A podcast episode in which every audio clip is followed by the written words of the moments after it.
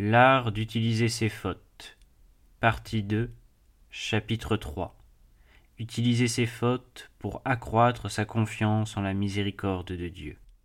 Si notre misère mérite notre amour parce qu'elle nous force à rendre hommage à la vérité, et nous facilite l'imitation de l'abaissement du Verbe fait chair, elle nous deviendra bien plus chère encore quand nous la considérerons dans ses rapports avec la miséricorde infinie de notre Dieu.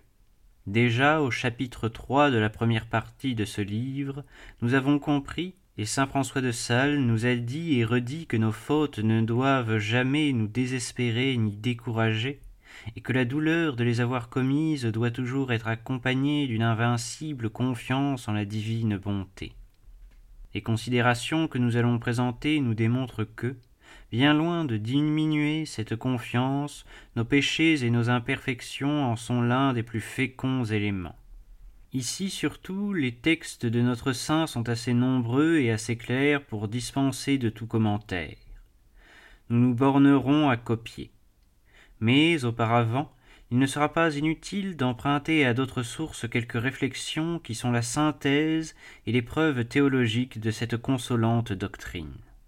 Et d'abord laissons monseigneur Gay nous exposer et développer dans une page splendide le principe fondamental de tous ces nouveaux côtés de l'art d'utiliser nos fautes. Dieu, dit-il, en répétant le mot de saint Jean, Dieu est amour, Dieu aime, Dieu nous aime. Il nous aime parce qu'il est l'amour. Exister, aimer, et maintenant que nous existons, nous aimer, c'est pour lui une seule et même chose, une seule et même nécessité. L'espérance n'est-elle pas dès lors un devoir pour nous tous? Pouvons-nous craindre un excès dans l'espérance?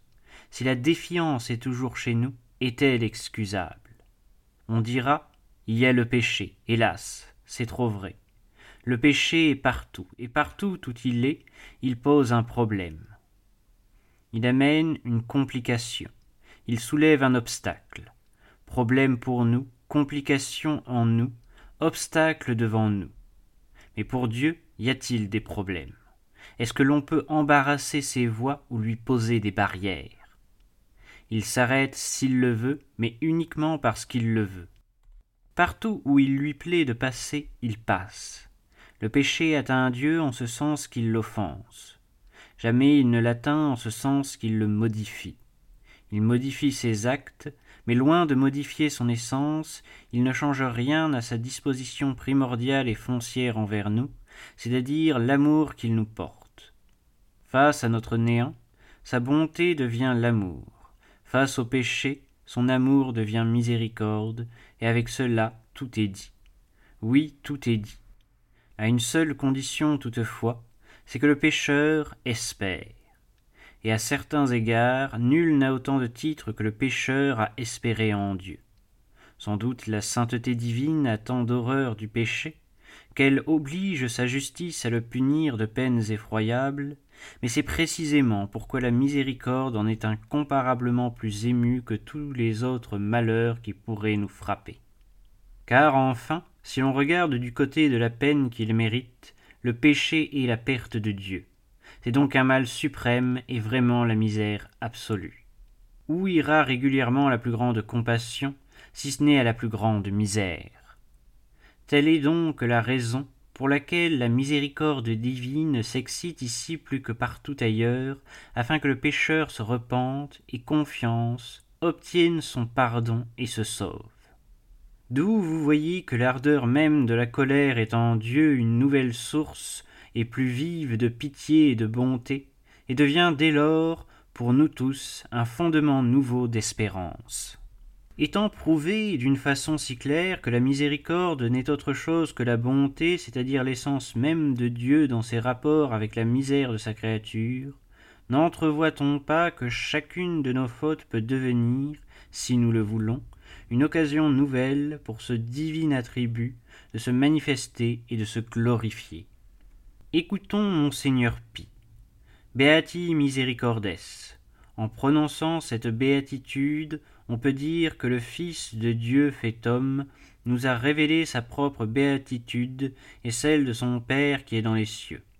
Car si la miséricorde telle que peut la pratiquer un simple mortel est pour lui un principe et une source de félicité, que dire de la miséricorde telle que Dieu et Dieu seul sait d'exercer, et quelle source de bonheur ne doit-elle pas entretenir incessamment dans le sein de la divinité?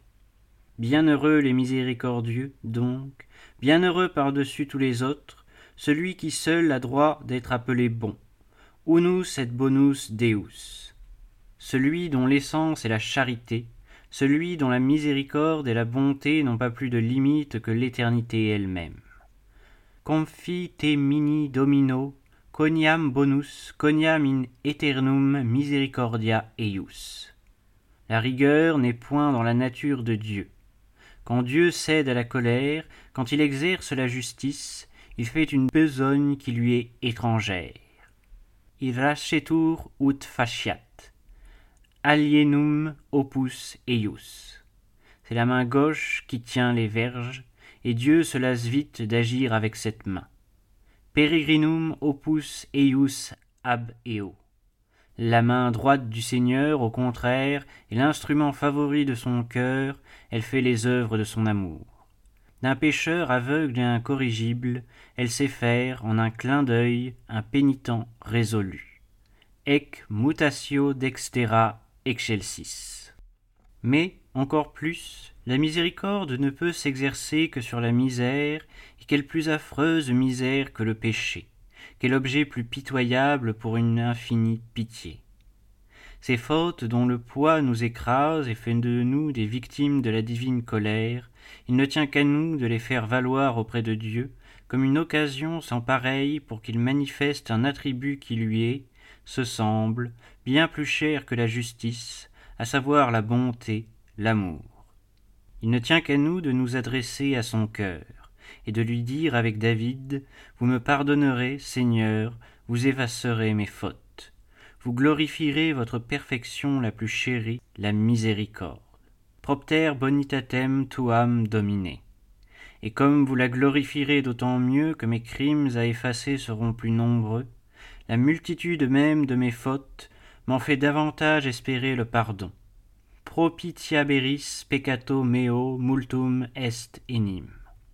Dieu, ajoute un ancien auteur trop peu connu, Dieu n'est-il pas le maître qui nous a enseigné à ne pas nous laisser vaincre par le mal, mais à vaincre le mal par le bien, à ne pas rendre le mal pour le mal, ni la malédiction pour la malédiction à combler de bienfaits nos ennemis, et à accumuler ainsi des charbons ardents sur leur tête.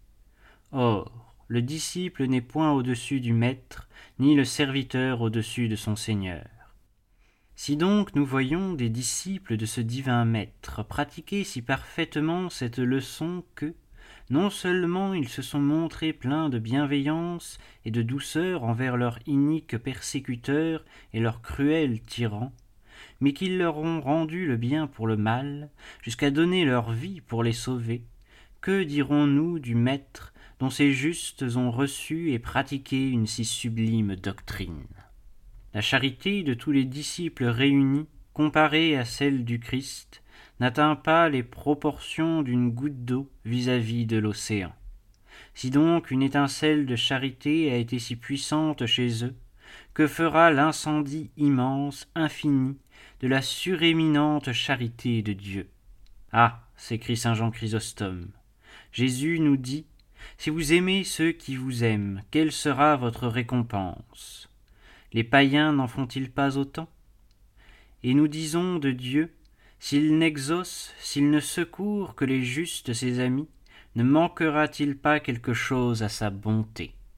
La sainteté infinie de Dieu se joint à sa bonté, pour la pousser à poursuivre le péché de sa haine et plus encore le pécheur de sa miséricorde. Dieu, dit le Père Seigneurie, a le péché en si grande horreur que, afin de l'arracher des cœurs, non seulement il s'est humilié jusqu'à la mort, revêtu d'une chair mortelle, mais encore aujourd'hui, glorieux dans le ciel, il s'humilie jusqu'à se faire suppliant. Laboravi rogans.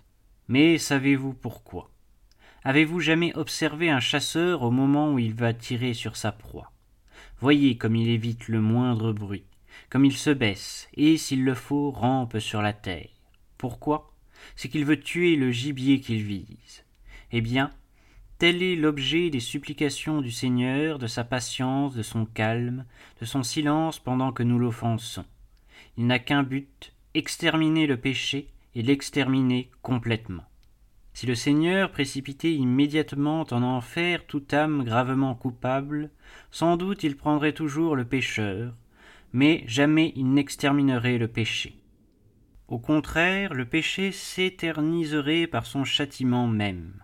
Mais, précisément parce que la haine divine s'attaque directement à la faute et seulement indirectement à cause de la faute au pécheur, Dieu use de tant d'industrie, s'humilie avec tant d'amour, afin de séparer le péché du pécheur, et d'anéantir celui-là en sauvant celui-ci, ne se décidant à perdre le coupable que lorsque l'obstination de sa libre volonté, ne permettant plus à Dieu de tuer le péché dans le pécheur, le force à tuer le pécheur dans le péché.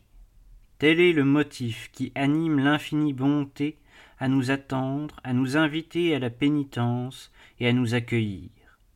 Voilà pourquoi David, connaissant bien cette disposition de Dieu, s'en prévaut d'une façon singulière en s'écriant Seigneur, vous me pardonnez mon péché parce qu'il est grand.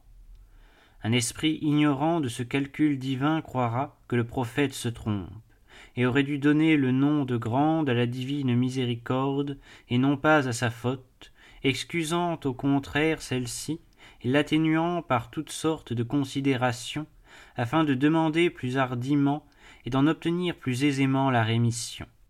David était mieux avisé. Il savait que l'énormité du péché est un motif, pour la divine bonté, de l'exterminer plus volontiers, et il s'adressait à cette même bonté en lui disant Énorme est mon péché, afin de la déterminer à purifier entièrement son âme. C'est ainsi que le vigneron, qui voit sa vigne ravagée par un sanglier, décrit sous les couleurs les plus horribles la férocité et la force de cet animal devant le chasseur, dans le but de l'encourager davantage à le poursuivre et à le tuer. Si David tenait déjà ce langage au Dieu des armées, avec quelle confiance ne l'adresserons-nous pas au Verbe incarné pour le salut des pécheurs, à celui qui a voulu épouser notre nature, ut miséricorde fierette, précisément pour donner un plus large épanouissement, une expansion plus généreuse à sa miséricorde.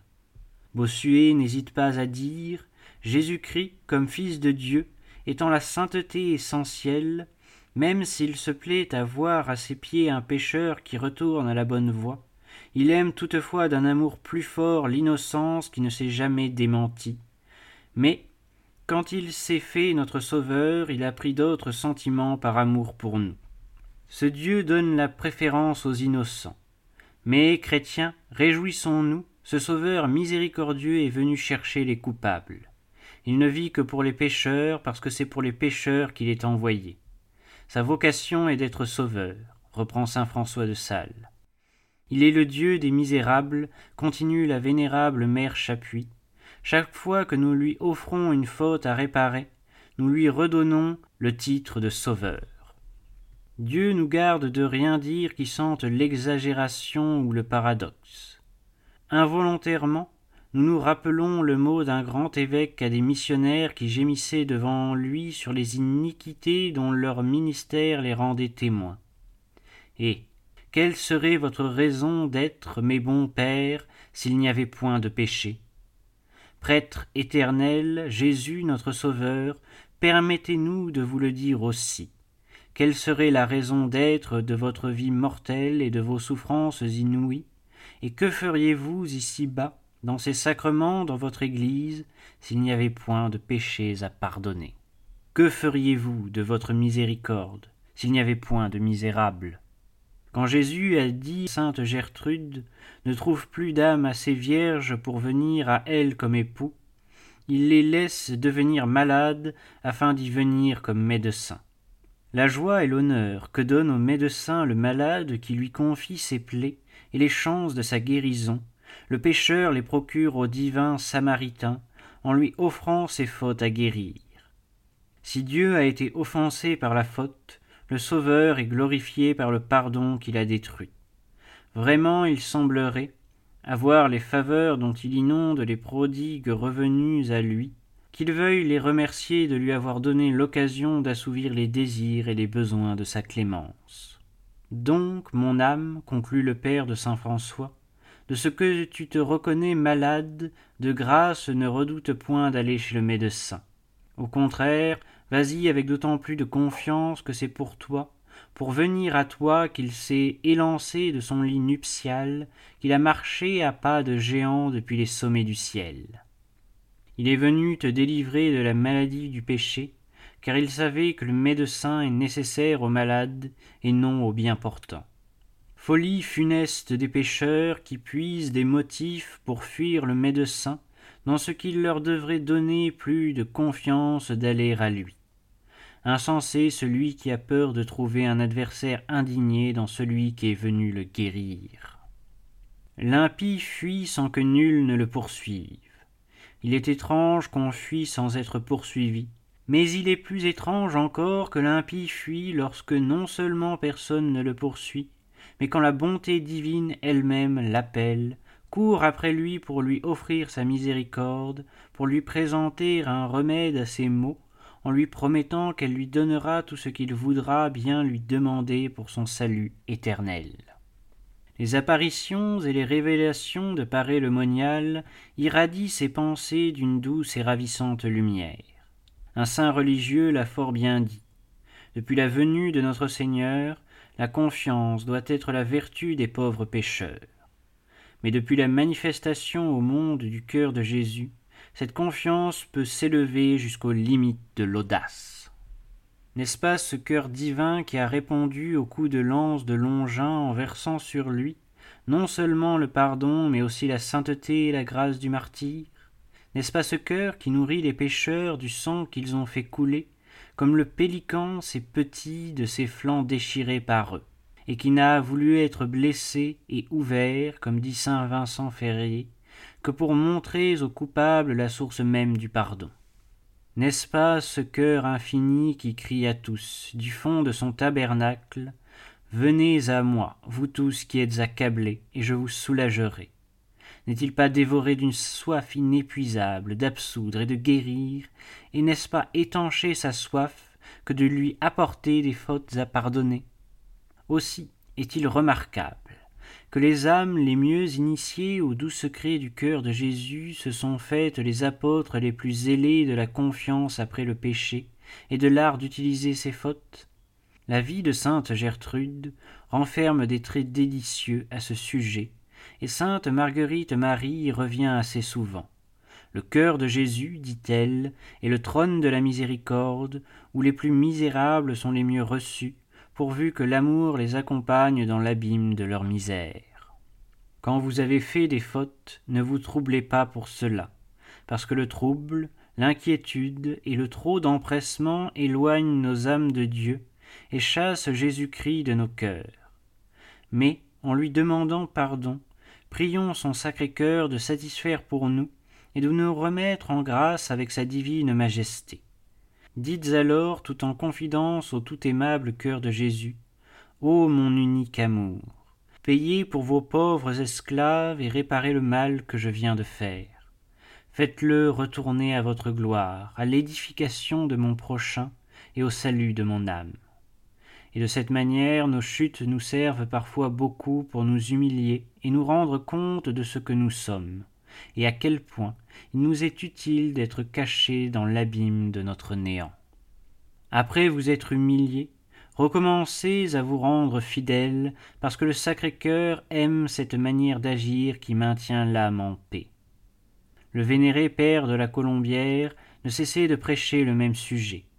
Nous tenons à reproduire le passage suivant d'une de ses lettres à une âme écrasée sous le poids de ses fautes, on trouverait difficilement un écho plus fidèle, un résumé plus pratique de ces enseignements que va nous donner ensuite saint François de Sales.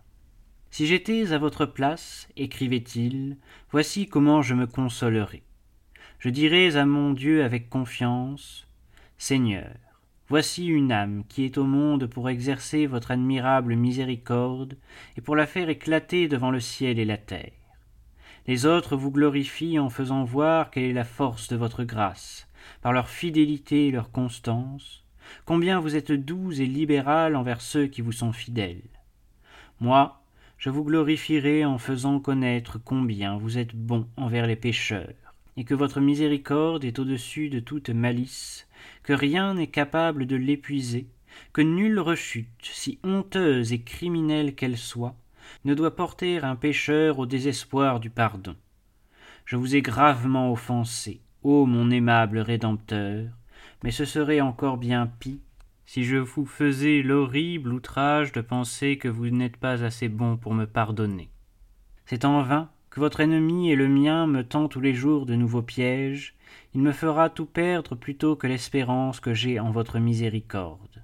Quand je serai retombé cent fois, et que mes crimes seraient cent fois plus horribles qu'ils ne sont, j'espérerai encore en vous. Après quoi, il me semble que rien de tout ce que je pourrais faire pour réparer ma faute et le scandale que j'aurais donné ne me ferait de la peine. Après quoi, je recommencerai à servir Dieu avec plus de ferveur qu'auparavant, et avec la même tranquillité que si je ne l'avais jamais offensé. La vénérée mère Marie de Salles Chapuis, nommée déjà dans ce livre et qui avait pour occupation, disait-elle, de fouiller le cœur de Dieu, ne craignait point de dire quand, à chacune de nos respirations, nous tomberions en quelque faute, si, Autant de fois on se redonne à Dieu pour recommencer à bien faire, les chutes ne nuisent pas. Le Seigneur regarde moins les fautes que le profit que nous en tirons, si nous les utilisons pour nous abaisser devant lui et nous rendre petites, humbles et douces. Alors elles ne nuisent point, elles n'affaiblissent pas sa volonté. C'est une grande grâce à une âme de constater ses fautes. Cette connaissance lui fait découvrir la bonté de Dieu et le prix des mérites du divin Sauveur.